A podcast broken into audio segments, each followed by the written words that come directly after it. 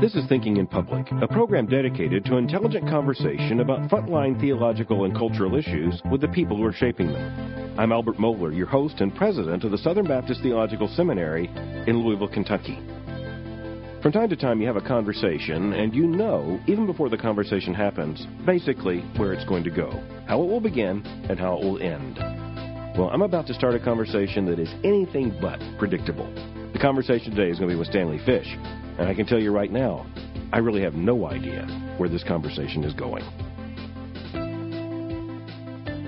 Stanley Fish is an intellectual force of energy, one of the most interesting people on the American intellectual scene. He is currently the Davidson Kahn Distinguished University Professor of Humanities and Law at Florida International University. He's been there since 2005. He's the author of many works, including the uh, the very interesting work "Is There a Text in This Class? The Authority of Interpretive Communities." The Trouble with Principle, Save the World on Your Own Time, and most recently, How to Write a Sentence. Dr. Fish, welcome to Thinking in Public. Well, it's a pleasure to be back. It's great to continue the conversation with you. I've looked forward to this, and in anticipation, my mind was drawn back to one essay you wrote back in 1996 that, quite frankly, I read and reread from time to time, just coming to terms with it. It's entitled Why We Can't All Just Get Along. And in it, you make the point that many Christians seem not to understand the kinds of claims that we ought to be making that create the problem of uh, a direct collision with Enlightenment values. I'm just thinking about the state of Christian intellectual conversation in a secular age. What are you telling us here? Well, I'm telling you that, uh, uh, among other things, that what Enlightenment liberalism involves, in part at least, is a withdrawal from strong claims. And instead, the emphasis is placed on process on the assurance that every voice will be heard and no voices will either be anointed in advance or demonized in advance. What this means, as I've put it somewhat tendentiously elsewhere, is that liberalism is a brief against conviction. If you have a strong conviction, and by strong conviction I mean a conviction that on a certain key matter, what you believe is in fact true, and true not only for you, uh, but for everyone. And also, you believe that those who have not yet seen this truth need to see it and should be brought to it. If you have a if you have a strong view in relation to your own beliefs and convictions like that, Enlightenment liberalism will be suspicious of you and begin saying of you or calling you things like fanatic, rigid, doctrinaire, and dogmatic. Well, indeed, we've been called all those things. And uh, yes, one of the things you deal with in your essay, and in fact, you deal with three authors, making arguments from a Christian perspective about what they uh, what, what, they would assert should be uh, a corrective to the marginalization of uh, strong Christian truth claims in the public culture, and you say it just can't happen. Well, it can't happen except on the terms that Enlightenment liberalism uh, authorizes. The three authors, uh, all very, very uh, smart men, were trying to find a way to make the liberal sphere of intellectual conversation more hospitable to Christian discourse, to give Christian or religious discourse in general a place at the table. But the table is one structured so that no one is supposed to win the conversational context. It's rather the the virtue, at least uh, from this point of view, is in having uh, a conversation um, in which everyone's views are respected.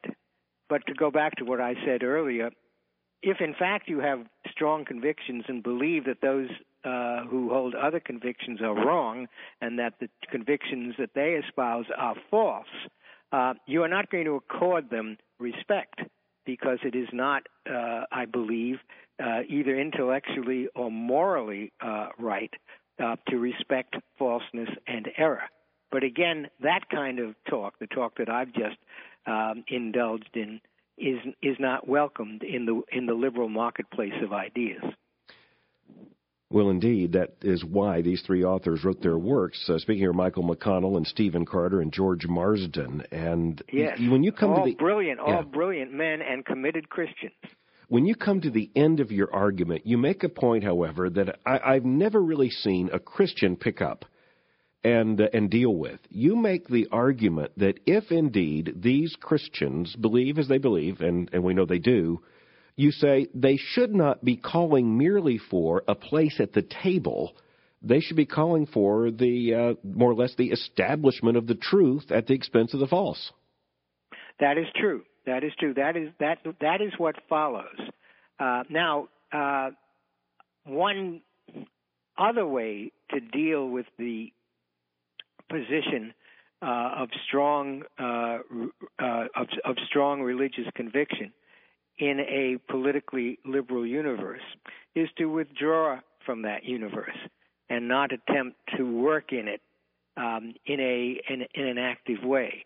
To regard yourself, and here I'm borrowing a term from a very good friend of mine, the theologian Stanley Hauerwas, to regard yourself as a resident alien rather than uh, as someone uh, who is uh, pitching in in a strong way. Um, and that's and, and that's that's a, another possible way uh, of, of of of dealing uh, with a liberal world if if as a committed religious person you you find yourself situated in it. Well, and indeed, Professor Hauerwas, uh, the author of that book, Resident Aliens, along with the uh, the man who's now the bishop, the Methodist bishop of Alabama, Will Willimon. Willimon, yes. Yeah, w- w- was indeed, along with Willimon, uh, teaching at Duke University, where you taught for many years. And so it wasn't a withdrawal as in an Amish or kind of radical Anabaptist withdrawal into a separate community. It was an attempt within the universe of a major American research university to continue the conversation. But they were both in the same place in that particular university that was a holdover uh, from its Methodist establishment. So they are teaching in the divinity school, although also having conversations with faculty and students um, in in other programs. And to some extent, uh, a true divinity school atmosphere is apart from, even if it is situated in close physical proximity to, uh, the rest of the university. But you mentioned the Amish, and that's an interesting case, uh, quite literally, because of the famous Supreme Court case, Wisconsin versus Yoder. Right. Where the Supreme Court, uh, one time and one time only, allowed a sectarian group, the uh, Amish, uh, to withdraw from the generally applicable law that required all other parents to keep their children in school or in some kind of formal education uh, uh, through the age, I believe, of 16.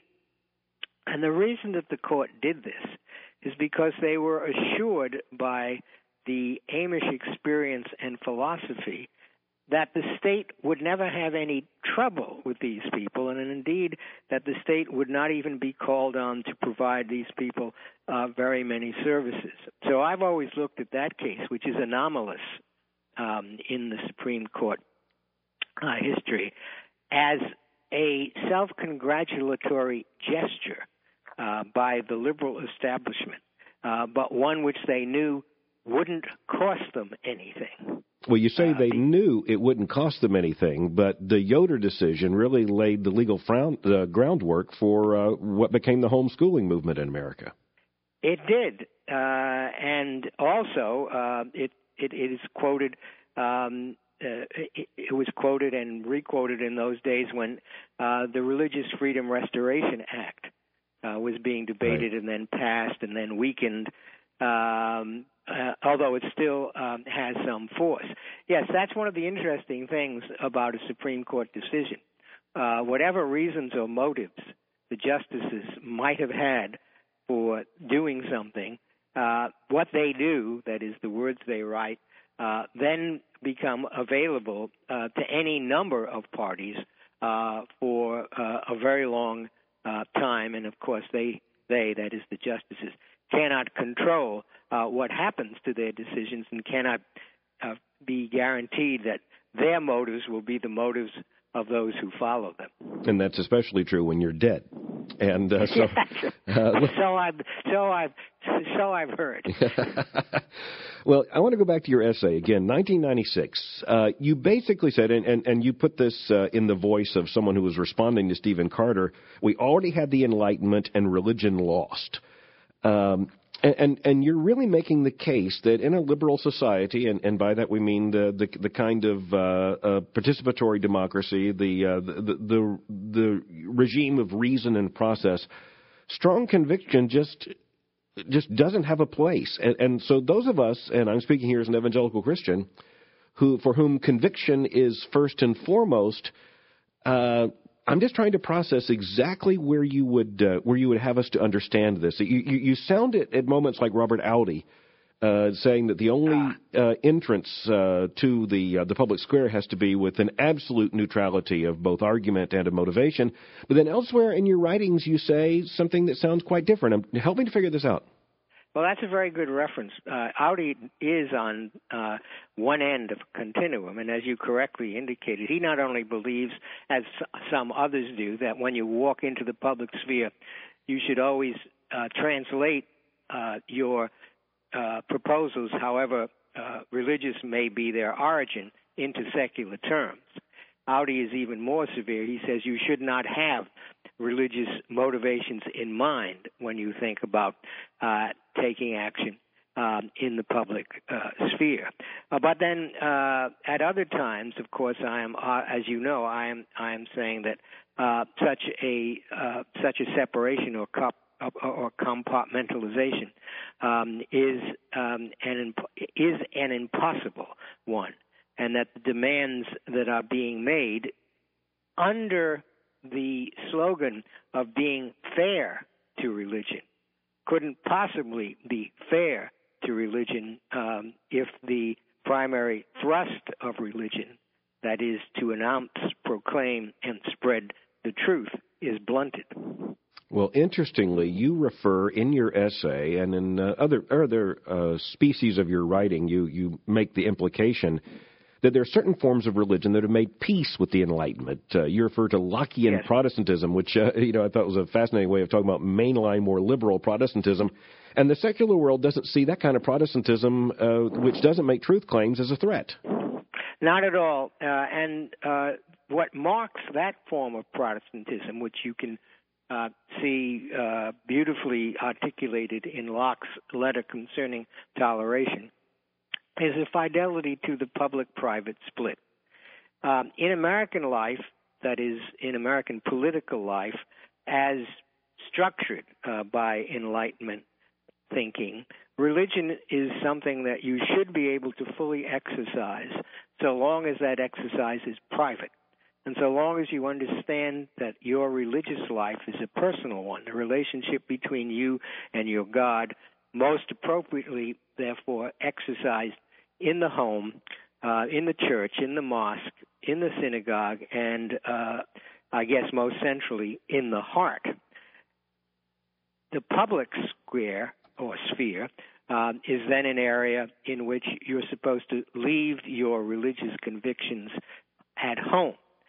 Religions which are able to do that, religions uh, which do uh, not very nicely uh, com- conform themselves to the public public private distinction are not going to have any difficulties uh, in the modern Enlightenment uh, liberal world. But once a religion begins to act in a way that suggests a desire to have its tenets and beliefs written into law or to become a part, continuing part of public institutions, uh, the uh, the liberal uh, forces in our society, the forces of liberalism, become very nervous.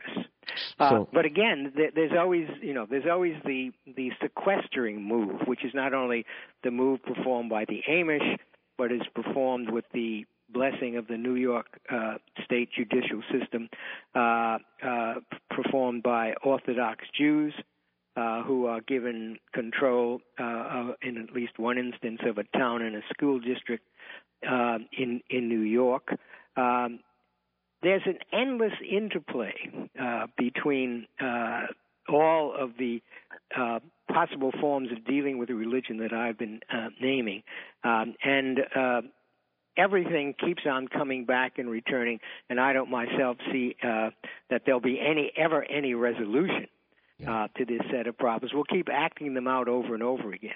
Well, what makes the, a conversation like this so powerful is that you uh, learn something you otherwise wouldn't know, and you hear something you otherwise wouldn't hear. And so I want to ask you, just point blank, as you're speaking to an evangelical Christian, and I ask you, what is the place for a, a Christian entry into modern intellectual life? What would you respond? I would say that uh, since 1996, when the you were referring to was published, things have changed markedly and changed in ways that some people would applaud uh, and other people uh, would find uh, distressing. Um, I do believe that the old set of assumptions uh, that, uh, in a sense, told religion, uh, yes, please be exercised, but only at home. That set of assumptions has been successfully challenged um, in many areas, in part because of the faith based initiatives that were launched in the George W. Bush administration, now continued, at least in spirit, uh, by uh, uh, President uh, Obama, uh, who always speaks strongly of the place of faith uh, in in his life, and I and I believe that in terms of actual First Amendment jurisprudence, there has been more and more of a breach of the so-called wall of separation. So much so that the Establishment Clause, which was originally read as forbidding uh, even this these are Madison's words, as I'm sure you know, even three pence of expense on religious institutions, uh, the Establishment Clause no longer adheres uh, to that uh, narrow reading. Uh, is, is is no longer read rather uh, in in in that narrow way, and in recent years there has been more and more commerce between the funds of the state uh, and the maintenance of religious establishments. It also remains the case that being religious or claiming to be religious or claiming to be a person of faith is still an absolute requirement in our American political life. I can easily imagine, of course, a woman being elected president. Uh, I can easily imagine a Jew being elected president. I can even imagine, although this might take a little time, a gay person being elected president but it's hard for me to imagine an atheist being elected president. I knew when I started the conversation with Professor Fish that I'd want to go at that essay he wrote in 1996 for First Things Why We Can't Just All Get Along. And the reason for that is because he ends it in a place that I think many evangelicals, indeed many theists, don't want to go. He says that if we listen to ourselves and to the truth claims that we're making, we should not be asking just for a place at the table we should be asking for the falsehood to be eradicated and the truth to be recognized. Now, there's a sense in which we know that that is exactly right. And, and we have, or should have, reflexes to know that when we, when we under display, when we under articulate, when we underclaim the gospel, we're doing something deeply injurious to our Christian testimony. At the same time, we also know that there's a difference between preaching that takes place in our church and a conversation in the secular square where we're trying to find an opportunity to speak legitimately with integrity as Christians to folks who are not ready to hear us on those same terms. That's why talking to someone like Stanley Fish is so important. It's really an exercise in doing what we know we ought to be doing. Dr. Stanley Fish has been known as a provocateur within the academic environment for the, the really the extent of his career. And with many different twists and turns and different institutions, he has started a conversation that tends to continue in his wake. Dr. Fish, let me ask you, when you deal with the issue of academic freedom, you knew you were stepping into an ongoing controversy, and you've made some strange intellectual bedfellows in your argument about academic freedom. How did that come about? Well, I was always disturbed when I was a faculty member and before I became an administrator by the ease with which the phrase academic freedom was thrown around by faculty members who, as far as I could tell, were just looking for a way to avoid uh, fulfilling their responsibilities. Academic freedom was was understood uh, by many to be uh, a carte blanche ticket. I can do anything I like in my classroom. Uh, I don't even necessarily have to hold every class that is in the schedule. I don't have to stick to the syllabus as the catalog prints it and as the students who entered the class uh, read it, et cetera, et cetera. Academic freedom has also uh, been invoked as a reason uh, for bringing one's politics directly into the classroom and attempting to steer one's students into some ideological direction. I always knew in my heart that that was wrong, and in recent years I've begun to think about it and to write about it. And basically, what I've said is that the term academic freedom, uh, perhaps an unfortunate uh, phrase, should be understood with the emphasis on the word academic as opposed to the word freedom. And too many people seize on the word freedom in the phrase academic freedom and take it to mean that they are free to do as they like. And what I want to say in general is no, what you are free to do or should be free to do within certain constraints is the academic job but that if you're not doing that academic job because you're irresponsible in your pedagogical habits or because you've decided to trade in the academic job for a political job or a therapy job, if you're not doing that, then you should have no freedom at all because you're no longer performing as an academic.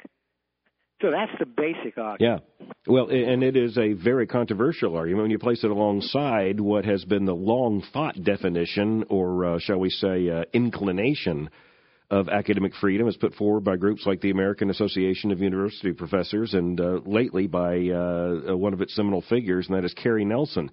And, uh, you know, one of the interesting questions I have in all of this, and uh, I guess it comes down to, to this question.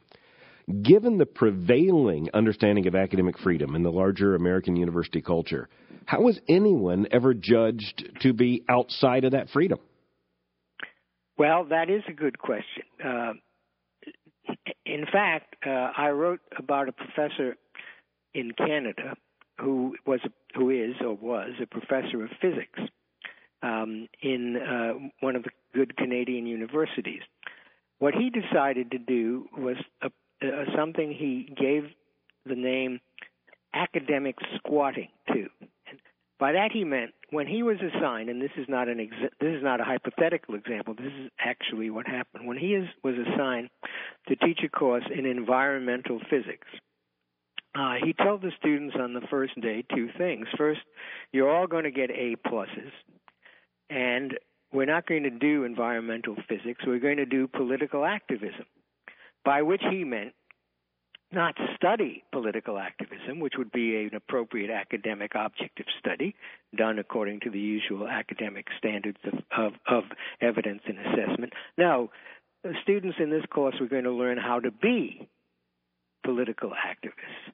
And for him, academic freedom uh, was a mantra that justified this action, even though, as I pointed out, um, he was busily subverting the very institution that was giving him a room to teach in and a salary uh, to live on. So how the same.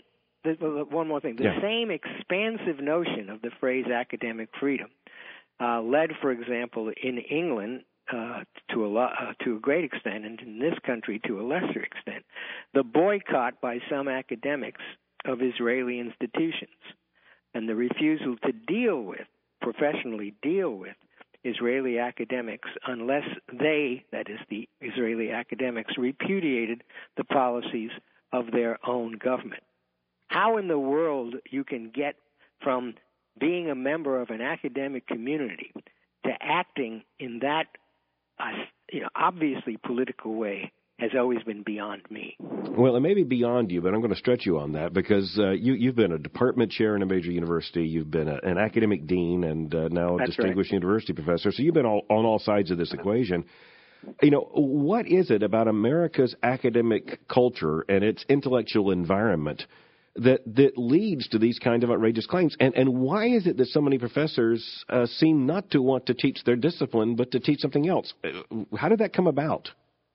I don't know exactly. Uh, it has something to do uh, with the fact that many in the 1960s who saw their immediate revolutionary hopes uh, fail or not or not completely succeed transferred those hopes to the academy, where they felt perhaps that although we can't win the political battle uh, in the fashion we had hoped to win it, we can win nevertheless by producing generations of students who will do the kind of work that we believe should be done in and for society. So it was a, and it, uh, this sometimes the rhetoric that accompanied uh, this shift was the rhetoric of unfreezing or uh, uncongealing uh, the ivory, you know, the the the uh, long-held prejudices, biases, and commonplace traditions of the ivory tower. So it was a revolt against ivory towerism, which was thought of um, as uh, as harmfully hermetic, sealing the academy and uh, students uh, uh, uh, away uh, from the society uh, at large. So, and I'm sure there are other factors. Uh, there were other factors involved too. Uh, one of them, which we we would uh, have to take about three programs to discuss, was the introduction of a certain form of uh, theory, especially into the social sciences and the humanities, um, and the politicization of that theory at a certain point, so that there was thought to be a passage, a direct passage, from a certain account of the way in which language and evidence worked to the way in which you were supposed to conduct yourself in courses. I don't think that that was a legitimate leap, um, but it was made uh, by uh, many. So those are just some of the reasons uh, that, that this has occurred. Now, you mentioned the humanities. Uh, you also make the argument that the, uh, the the worth of the humanities as areas of intellectual endeavor, as uh, areas of the university curriculum, uh, much under siege, we might say, in these budgetary times. Uh, yes, you say are. that the uh, the the worth of of these fields of study has to be intrinsic. That in fact, you go to say their extrinsic worth is nil. well, nil is I no doubt said that, and, and it was uh, an exaggeration. Nil is an exaggeration. But what I do mean is that if the justification for the humanities must take the form of some kind of external measurement, then the humanities has lost that argument before it begins. Because if you begin to ask questions like, well, what will what benefit will accrue to the state and its citizens by having a series of courses in late medieval art or higher mathematics or medieval Christianity, uh, the answer to that question is not much benefit that I can see. Because the benefit that is being sought and the justification that is being demanded is a bottom line benefit and a bottom line justification. The humanities, I do not think, can appropriately offer that justification. And once they stop to do so, they're playing in the other guy's court. That is, they are uh, exceeding, acceding to the demand, please justify what you do in my terms. And if you respond to that, you, of course, have already given up your terms. So what I'm saying is that no, the humanities must defend themselves in their terms, and those terms are, it may seem paradoxical, the terms of being useless, uh, at least in the context of certain justificatory demands.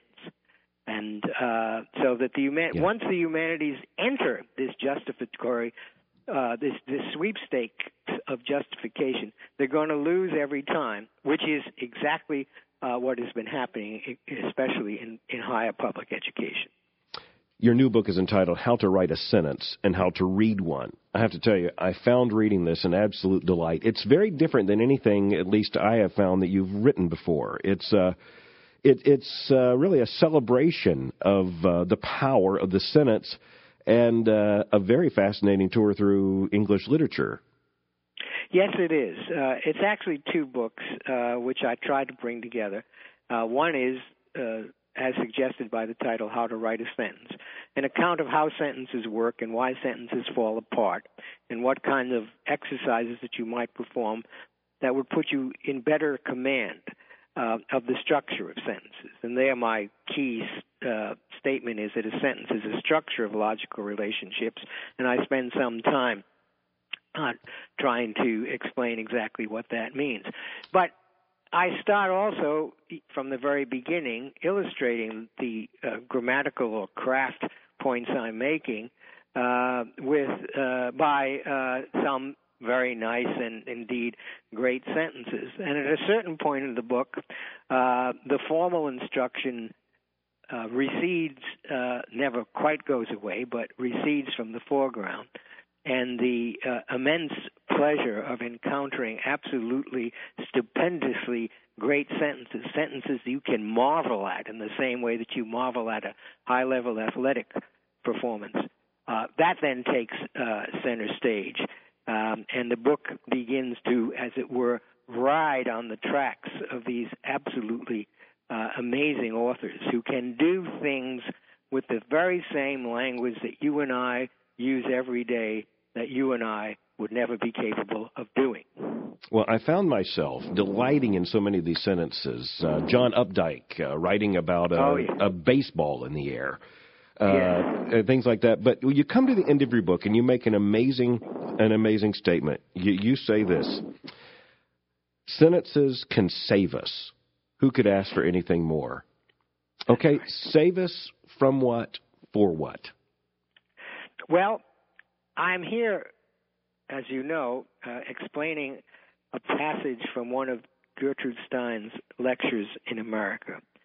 Uh, and she's talking about the incredible experience of harnessing yourself to the power of sentences that you did not write.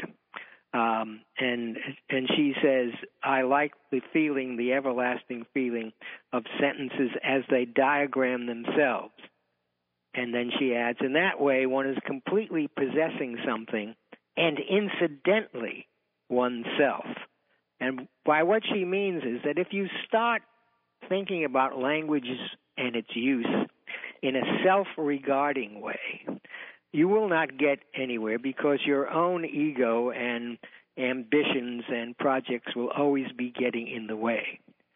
But if you submit uh, through analysis, through reading, through re- rereading, uh, to the extraordinarily great sentences of great authors, their art will become yours by proxy and you will, because you have submitted, emerge with a better self than the self that you might have had had you persisted um, in your egotistical ways. Now, as I'm sure you recognize, there's a not very submerged religious uh, argument uh, underneath Indeed. this, because the submission of the small self uh, to a larger power and authority, uh, which in effect makes the small self large because it is given up its own province, is precisely the message of many religions and certainly the message of Christianity. And that's why I end the main body of the book with my favorite sentence from the book, which is a sentence from Bunyan's Pilgrim's Progress.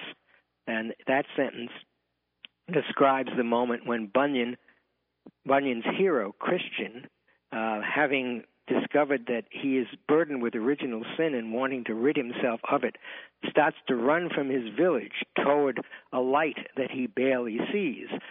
And now here is the sentence. Now he had not run far away from his own door, but his wife and children, perceiving it, began crying after him to return. But the man put his fingers in his ears and ran on, crying, Life, life, eternal life. That is both a great sentence, absolutely an amazing sentence, the way in which um, it is structured, and a lesson in what it is that sentences can and cannot do. Sentences can send us in the direction of something greater than they and therefore greater than us. So sentences, in a way, perform their best office when they turn us in the direction of life, life, eternal life. I have to end by asking you the question that came to my mind at the end of your latest book. In a secular age, is it perhaps true that for most, sentences are all that remain? Yes, and that is what I call in the book uh, at a certain point the religion of art. And when the liberal uh, ethos doesn't so much as give up religion, uh, but puts it in a corner, it has to worship something. And what it usually worships is art, and one form of that art uh, are sentences. But uh, I believe that the sentences that really matter uh, don't in, neither invite nor allow uh, that worship, but in fact encourage you and invite you to search for something greater. Every time I have the opportunity for conversation with Stanley Fish, I realize there is more to talk about than even I knew when we started. Dr. Fish, thank you for joining me today for Thinking in Public. Oh, thank you so much. It has been a great pleasure. Well, look forward to another time for another conversation. I certainly hope so.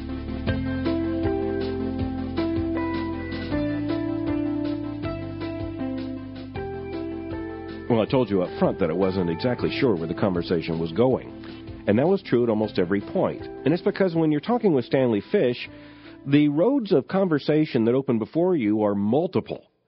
And yet, you have to choose. I'm glad we chose the conversation we had. It's given us a lot to think about.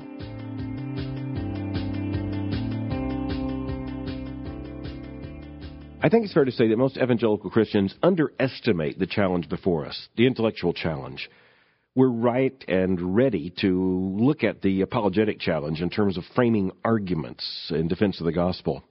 But in reality, the larger intellectual challenge is even having the opportunity to be heard. That's where someone like Stanley Fish is interesting. In the essay he wrote entitled Why We Can't All Just Get Along, he makes the point that the Enlightenment happened, and just to take the Enlightenment on its own terms, modern liberal societies make it almost impossible for the kind of argument that an evangelical Christian would want to make about the things that are most important to us. Now, in the course of the conversation, he remarked about some of the changes that have come about in terms of American public life. But I think the challenge that he saw back in 1996 and directed towards Christians is exactly where we are today. You know, I think the quandary that he addressed to Christians he was there speaking to some authors who had been talking about, uh, well, critiquing the marginalization of Christian discourse and Christian arguments in secular culture.